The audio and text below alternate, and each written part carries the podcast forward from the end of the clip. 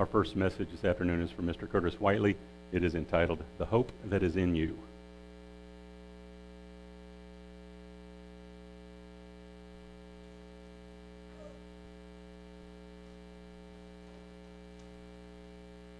Thank you, Ron. Did you by chance happen to forget a key up here? Okay. I didn't know if that was on sale or what here. Well, good afternoon. It's good to be here, uh, as it always is. And I'd like to start off today by kind of pointing out, as was already mentioned, uh, the title of this message today is The Hope That Is in You. And we're going to be going to 1 Peter uh, the third chapter today. We're going to look at some things that Peter had to say in his letter to many different Jews and Gentiles that were spread out throughout the Roman Empire in regards to how to deal with when people come up to you and question your beliefs or want you to give an answer for you know why you believe what you do. As I was finishing up this message this morning, and maybe some of you are familiar with this, uh, I guess it's a publication. It's called The Watchtower and it's put out by the Jehovah's Witnesses. And as I was finishing up my message this morning, I got a little ring on the doorbell, and I opened it up, and there was two individuals, uh, and I knew immediately uh, who they were, not them personally, but what they were getting ready to talk about. And they asked me this question that was actually on this publication here where can you find comfort? And so, couched in that question was, or leading up to that question was you know, the world is, it seems to be getting crazier. It's even crazier in other parts of the world. And in America, it's starting to get weird, is the word that this lady used. Uh, where do you find comfort? I mean, do you, some people go to the Bible, some people go to God, some people go to politics. And I thought, you got to be kidding me. And so I just immediately said, wow, it's interesting that you asked that because I definitely go to God for comfort. In fact, that world that you're talking about, that, you know, that wonderful restored world, I firmly believe in that, just like you do. And I started discussing about how I was actually from uh, what's considered an unorthodox belief system as well. Uh, that I did not observe Christmas or Easter and some of those traditional things. I'm not in any way, shape, or form uh, talking bad about those who choose to do that. But I started talking to him about the Sabbath, and I specifically started talking to him about the holy days because I said, you know what? What's interesting that you say that is, is that there's these seven holy days in the biblical account that is basically presented to us that sketch the outline of how those things that you're telling me is going to actually happen. And so I started with the Passover, and I said, you know, the Passover, you know, there's nothing more Christian than the Passover itself. You know, the Passover lamb. Christ is our Passover lamb. All those little things, those little uh, things that we know uh, about the Passover story, all those have a relation to Jesus. And I said, that's a very easy and clear one, but of course, all the other sevens uh, have uh, connection as well. And so it was actually a very good conversation, very nice. Uh, I don't know if they were a couple. I'm assuming that they were a couple.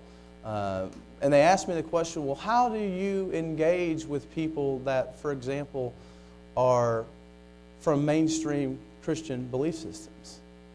And I thought that was an interesting question because I can assume, because there's a lot of people, I'm sure, that whenever they knock on the door, they pretty much have red flagged them and said, Well, I'm not going to listen to anything they say. I don't agree with them. And they're wrong. They're a cult. And I'm just going to tell them I'm not interested. And so I essentially just let them know hey, look, every denomination of Christianity, every single belief system, there are people out there that are interested in learning more. There's people out there that are interested in going beyond just what their tradition has to offer. And so I just wanted to share that with you because I thought it was very interesting.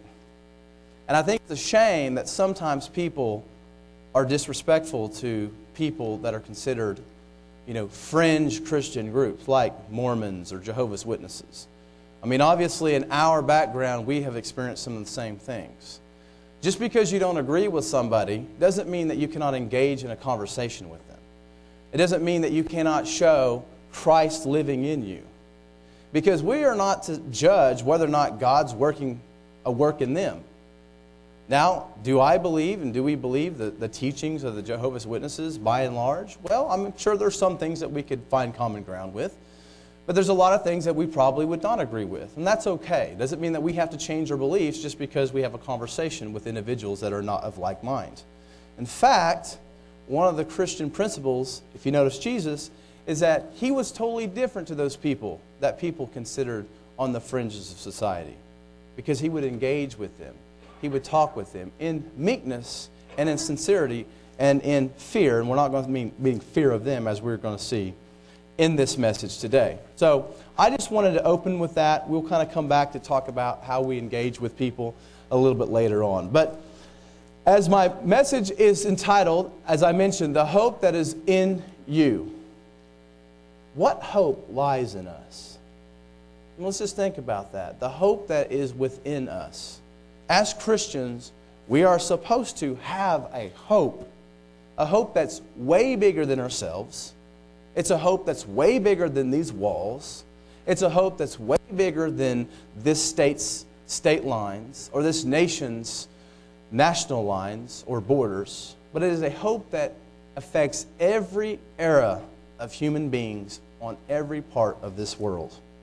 You know, in the beginning days of the Christian movement, the early Christians faced criticism and questioning on, most, on almost all cultural fronts. From the very beginning of Jesus' life and ministry, he had opposition from both governmental authorities as well as Jewish leaders. In fact, Christianity was such a fringe movement that many historians are very perplexed at how it even grew to be one of the largest religions of the entire world. And in fact, not just the largest religions of the modern entire world, but even just going back historically, that it actually became the officially sanctioned religion of the almighty Roman Empire that we have all read about before. You know, there's an interesting passage in the Bible, uh, an interesting passage that's found in Acts, the 17th chapter, verse 6, when the Jews at the city of Thessalonica commented on Christians being the ones who turn the world upside down. You know, and today, it's really hard sometimes to relate to some of those early Christians. You know, we don't face some of the same dynamics. You know, in a lot of ways, Western civilization has not experienced Christianity or living Christianity out like both people in the ancient world did, as well as people living in other parts of the world today, such as in Iraq or in Syria or in Afghanistan or in India, even, or some China, Africa, some of these other places where Christianity is not the majority, but rather sometimes you have to be kind of quiet about what you believe if you don't want to have too much persecution. But despite this, we have learned something that persecution comes in many different forms. Yes, in America, right now, we don't have to face persecution of our life in danger. We don't have to face persecution where we're fearful that somehow physical damage or harm may come upon us. But there are other forms of persecution and in recent years, there is a resurgence of criticism among both secular humani- uh, humanists, scientists, as well as philosophers, and political scientists and cultural leaders who sometimes are in charge of basically leading a chant that speaks somewhere along the lines that Christianity must be wiped out, that all of our problems are because of this racist, uh, bigoted religion of Christianity. Now, unfortunately, in some ways, the history as it has unfolded in Western society and civilization throughout the last 1500 years or so, there are some blames to be put on the way that certain people who so called them Christians acted and treated other individuals. In other words, does that mean that Christianity is a bigoted religion? Does that mean that Christianity is a religion of hate? Of course not but the way in which some people lived out their faith and used Christ, their banter that they justified in doing, sometimes it is reasonable to see some people come to that conclusion, even though I do not in any way, shape, or form gr- agree with that conclusion. So let's go to 1 Peter and let's look at chapter 3. Let's just pick it up in verse 13. We're going to read verses 13 through 16.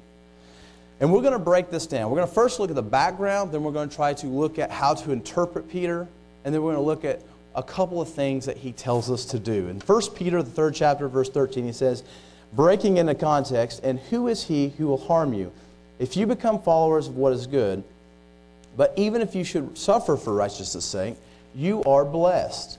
And do not be afraid of their threats, nor be troubled, but sanctify the Lord God in your hearts, and always be ready to give a defense to everyone who asks you a reason for the hope that is in you, with meekness and fear, having a good conscience, that when they defame you as evildoers, those who revile your good conduct in Christ may be ashamed. And so, to look at some background of this letter, this letter was written somewhere around the period of 62 to 64 AD. Okay? And so that was in the later part of the first century. And traditionally, why we call it First Peter is that it is a uh, traditionally attributed to the Apostle Peter. Now, most scholars believe that this was around the time of what was called the Great Fire of Rome that destroyed much of the city of Rome. Unfortunately for Christians or followers of the way or Jesus followers of that period of time, the Romans, including Nero himself, blamed the Christians for this fire. They were a scapegoat, so to speak.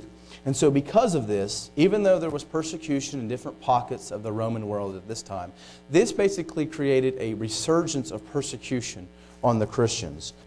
When we read 1 Peter, that is essentially what he's talking about. How do we deal with the persecution that is coming upon us? Most likely, Peter wrote this letter from Rome himself.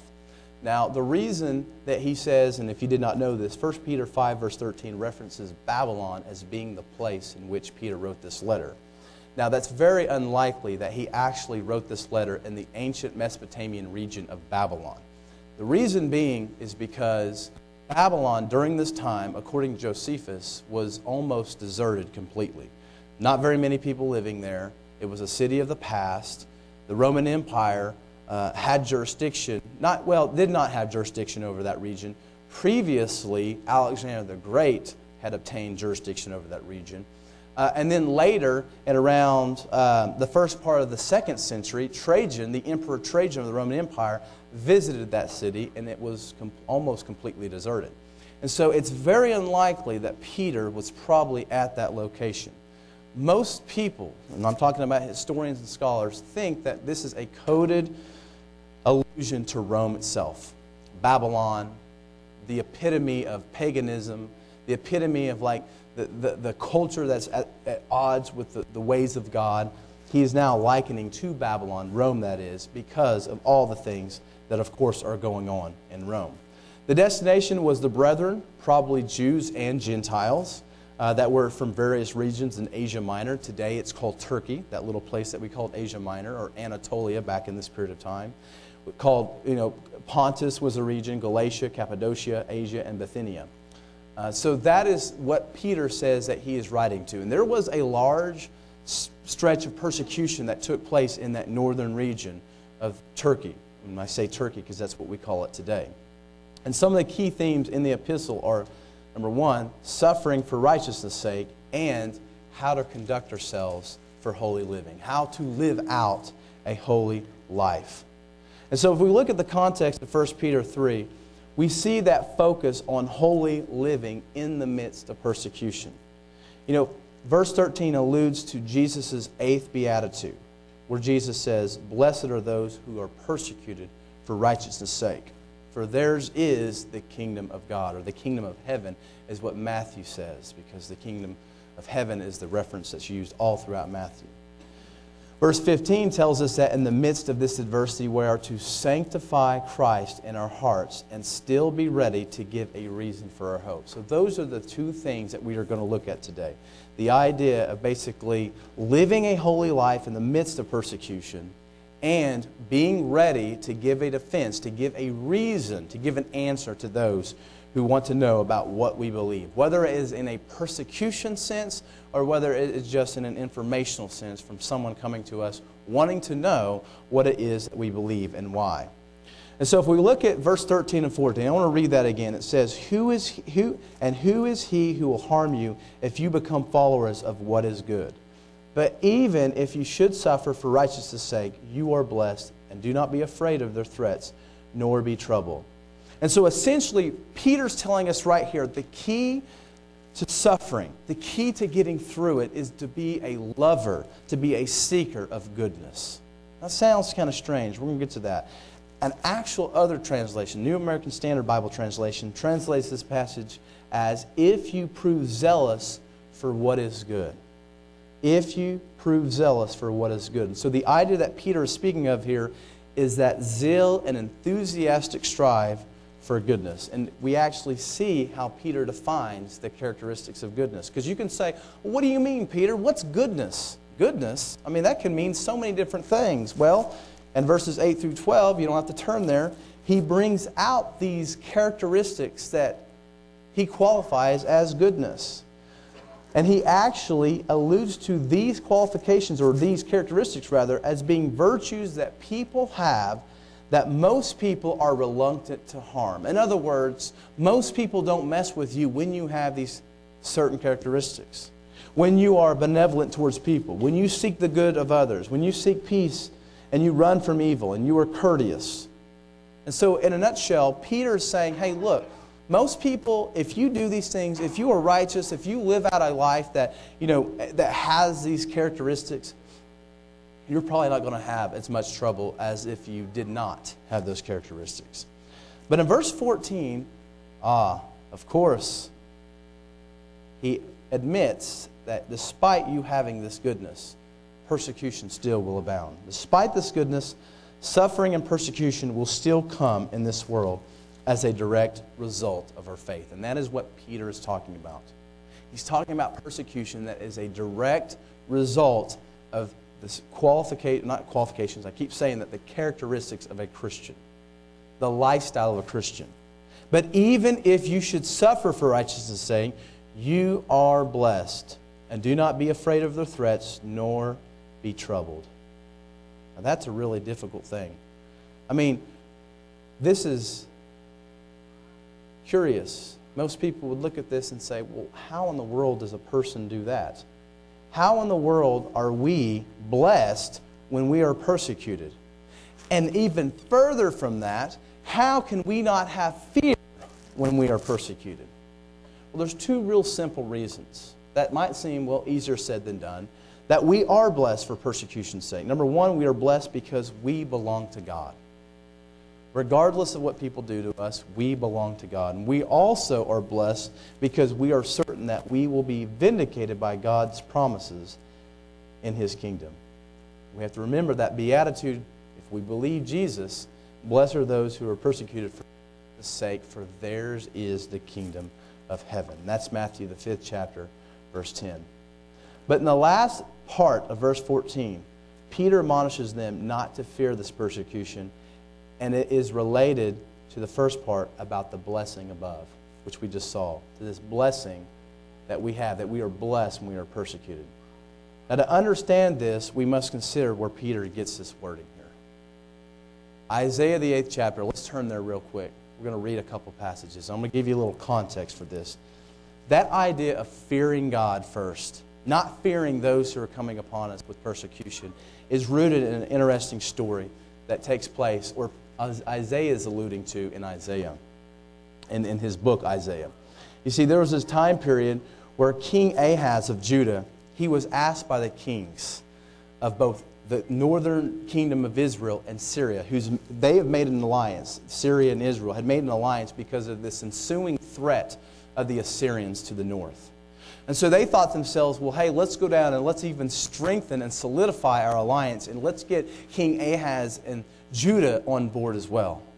Well, King, King Ahaz refuses the alliance.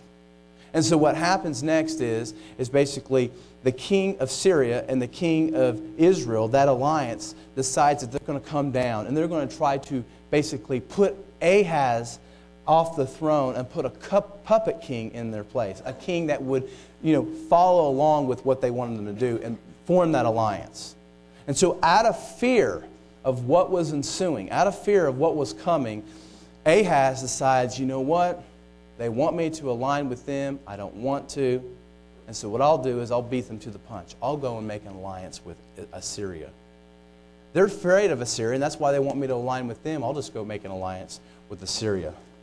And so in Isaiah, the 8th chapter, verse 12 and 13, in response to this, Isaiah says, Do not say a conspiracy concerning all that this people call a conspiracy, nor be afraid of the threats, nor be troubled. Because Isaiah was imploring them, was appealing to them, Don't do this. Have faith in God. This is a part of God's plan. God can protect you. Do not fear the king of Israel and the king of Assyria, or Syria that's coming against you. But King Ahaz didn't listen. He rather trust in a foreign power, a temporal empire, than God Himself. Verse 13 says, The Lord of hosts, Him you shall hallow. Let Him be your fear, and let Him be your dread. Uh, so essentially, Peter is getting into this as saying basically, don't fear people, don't fear empires, don't fear political systems. Rather, fear God, who is eternal, not those things who are temporal. And so, if we think about it, to the natural person, fear is a normal response to when a person experiences persecutions or threats. Even we as Christians know it is a struggle not to cave into this normal emotion in times of trouble.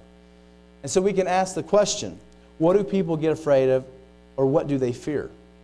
In a lot of ways, fear is rooted in the anxiety of losing something, losing our possessions, losing our safety or security or our health or our lives or our pleasures or our comfortability. Those are the things that bring about fears. But all of these things are temporal. All of these things, if we set them in our hearts as the number one thing, of course we are going to have anxiety.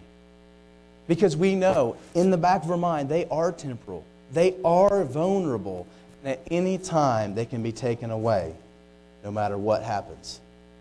But as Peter says, and he's going to tell us this in a minute, sanctify Christ in our hearts as the center of importance in our lives. If we do that, that's not temporal, that's eternal. And that has eternal, God guaranteed security. And so this brings us to our next verse, which is our main verse. 1 Peter 3, verse 15, which says, But sanctify the Lord God in your hearts. And just a note on that earlier manuscripts, the better manuscripts, actually has Christ. And so, sanctify God, sanctified Christ, just to let you know, that's why I said it said sanctify Christ. It means the same thing essentially. But sometimes later on in history, we do have manuscripts that we can go back and we can look at, and we can see that there might have been a change in a word. In your hearts, and always be ready to give a defense to everyone who asks you a reason for the hope that is in you with meekness and fear. And so the first part of this verse is based on what Peter just mentioned setting Christ apart in our hearts. Setting Christ apart in our hearts. The heart is the sanctuary of true conversion and also the result of true worship. The heart is the sanctuary of true conversion, and, a, and a, as a result, is the sanctuary of true worship as well. We even see that Jesus mentions in Matthew 6, the 21st verse, For where your treasure is, there your heart also will be. And so, looking at this, we see very simply that that's the first point. That's how we deal with persecution. Easier said than done, but this is what Peter has outlined for us. And this is what he's trying to get across to those who are living among persecution. A word on persecution for us today it doesn't always come in the form of someone wanting to kill us. Obviously, some people in the world do have to deal with that but it comes in many different ways. It can come very subtly. People trying to maybe recreate this image of if you are a part of this belief system, maybe this is what you believe or this is the way you think. That maybe it's about people framing you, and I'm just saying you personally, but just Christianity in such a way that Christianity, really at the heart and the soul of it, is just a bigoted religion, a religion that uh, is for hate and not for peace. And we know that Unfortunately, that has been the case to some extent, but we know this trueness of Christianity that the intention is peace. The intention is righteousness. The intention, if you read all of the prophets, their primary focus was justice, was not forgetting the ones who are part of the fringe of society, not forgetting the ones who are persecuted, because this is a period of time that's much different from our own. Some ways it's similar, but in some ways it's different. where you had people that would have the sole authority to do all things that they wanted to do. Okay? And so the verse tells us two things in, in, in, chapter 3, verse 15. The first thing it tells us is to be ready to give a defense for the faith that you hold, for that hope that is in you. Now, the word here for defense is the Greek word apologia. Now, maybe you know where that word is connected to. You see, there's a branch of theology that is focused on defending or devoted to defending the Christian worldview, and we call it apologetics. Maybe you've heard that term before. And this is where the study of apologetics comes from this word apologia, the defense. Now, as Christianity was a new movement in the first century, they faced opposition on several fronts, as we mentioned in the introduction. Unbelieving Jews, we can look at the Sanhedrin Acts, we can even look at Paul there's a possibility. We know he was a persecutor of Christianity. Uh, it's this part of the story, part of his beginning. Uh, but he might have even been a part of the Sanhedrin. We don't know that. There are some terminology that's used by Paul when he talks about I casted my lot that could have been a reference to I was a part of the Sanhedrin and it was an actual official vote. My agreements, agreements with certain things to happen, such as what happened to Stephen.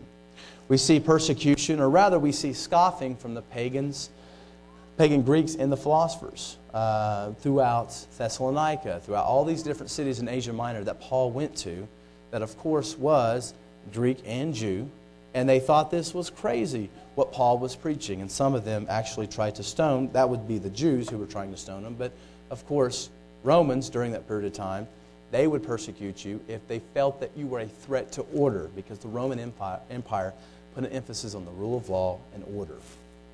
All right, governmental officials. We saw that uh, with Jesus himself, even though the story has a lot more to say than just a governmental official persecuting Christians uh, during this period of time. But we also see, again, governmental officials uh, are not necessarily always the nicest to those who are Christian in the New Testament. And of course, even heretics within the church, they had to defend the faith from many of the letters, even in the general epistles, like the one we are in right now, all the way through Paul, they had to deal with fringe movements within Christianity that were taking the gospel and subverting it and perverting it into another message.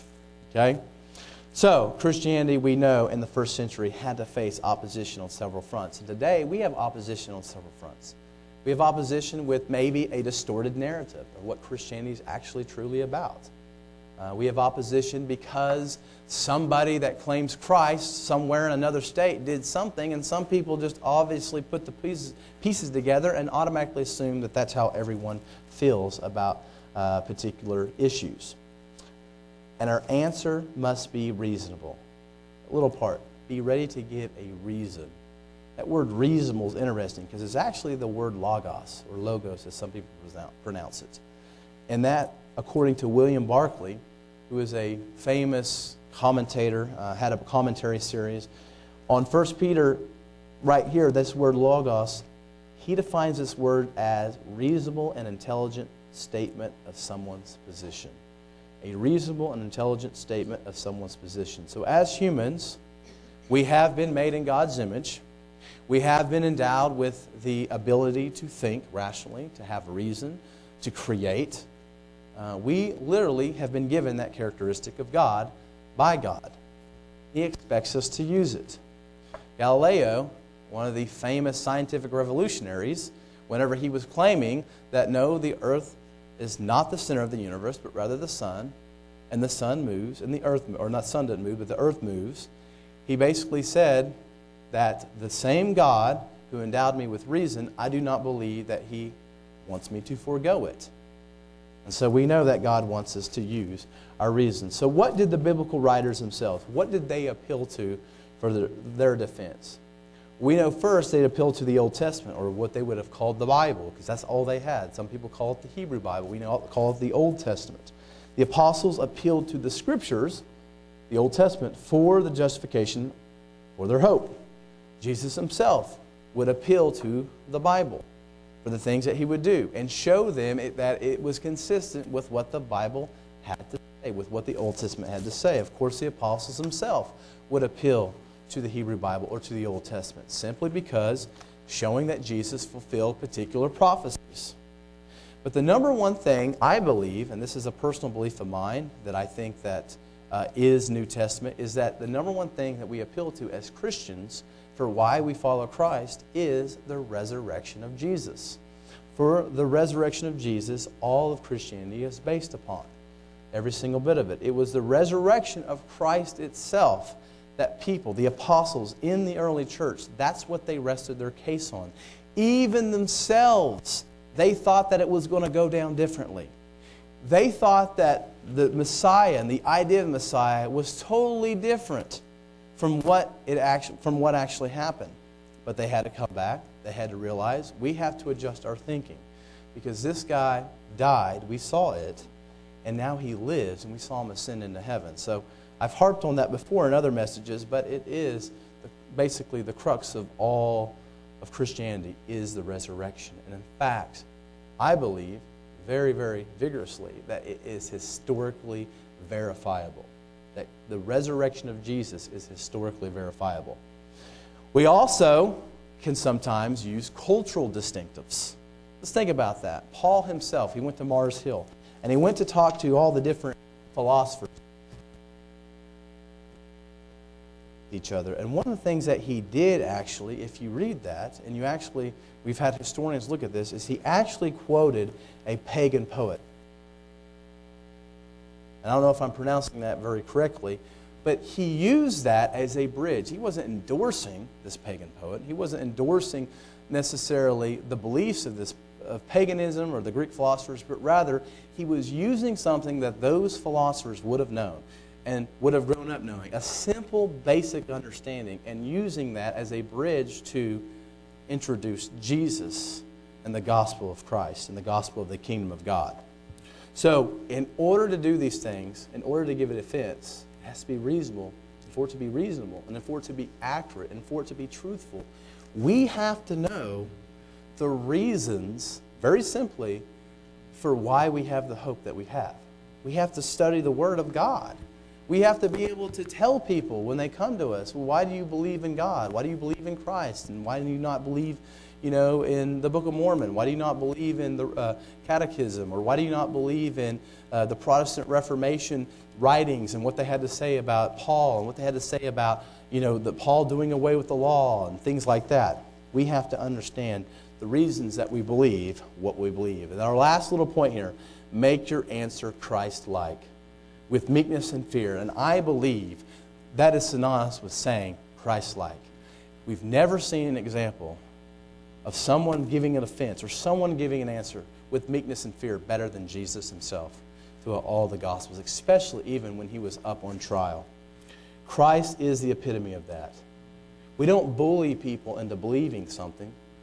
You know, we don't do it with an ignorant or belittling spirit. We don't do it with a brash tongue. We don't do it with a self righteous attitude, but rather we do it with a righteous, God fearing, loving attitude. Remember, it's not up to us to convert someone.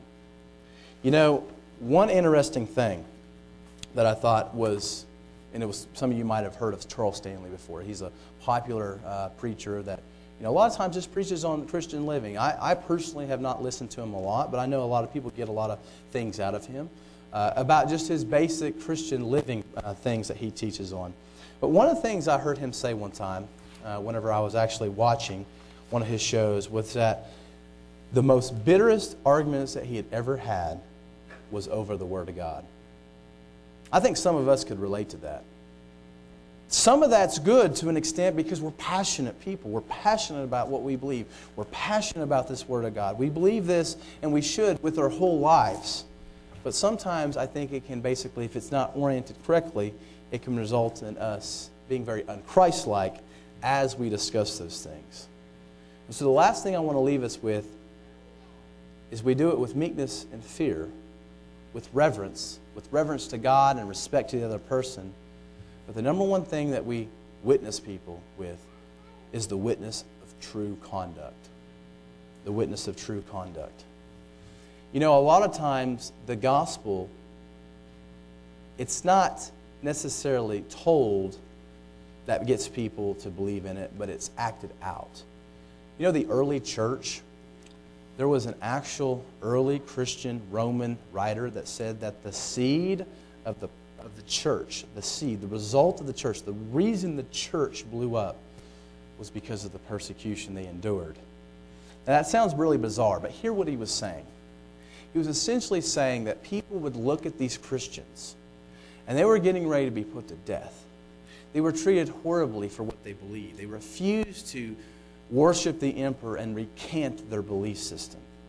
In the midst of this persecution, onlookers would see their faithfulness to their belief, and it would put them in awe. It would make them curious. Wow, what a faith this individual has. That in the midst of all of these things happening to them, they are still staying faithful to their belief. And it would make them curious, and they would go and they would learn about this. And it, it, it, made people question well, maybe we're not the right ones. Maybe we're on the bad end on this issue. And so the seed of the Christian church, and of course, that's just a, it's not from the Bible, it's just a quote I think is interesting. But, anyways, the last thing in verse 16, after he says, Give a reason for your hope that is in you with meekness and fear, verse 16 says, Having a good conscience that when they defame you as evildoers, those who revile your good conduct in Christ may be ashamed. And there is no doubt that walking the walk of the Christian life is the best defense against those who object to Christianity. I think that it's been one of the best defenses against Christianity, people not walking the faith of the true faith of Christianity. So, as Christians, we have to remember we represent Christ. We're ambassadors of Christ. We've heard that a thousand times before we have to understand and we have to ask ourselves does our conduct prove our convictions or claims of convictions thereof accurate or genuine? Does the way we live our life prove that we genuinely are Christians and we genuinely are having Christ work in us and we are reflecting Jesus? And so, in conclusion, seek goodness. To alleviate any unnecessary persecution or criticisms or shames on the name of Christ. Hold God as above all things by sanctifying Christ in our hearts, showing Him as our true treasure. By doing this, we will be equipped and ready to give an answer to those who ask a reason for our hope. Also, by doing this, we will know, we will know what we believe and will be in a position for God working through the Spirit to help us with the appropriate answer. And last but not least, we will be living a life that is worthy of the calling that we are called to, and true reflectors of Christ's righteousness and light to the world, and in much better position to be a witness or an ambassador for Christ.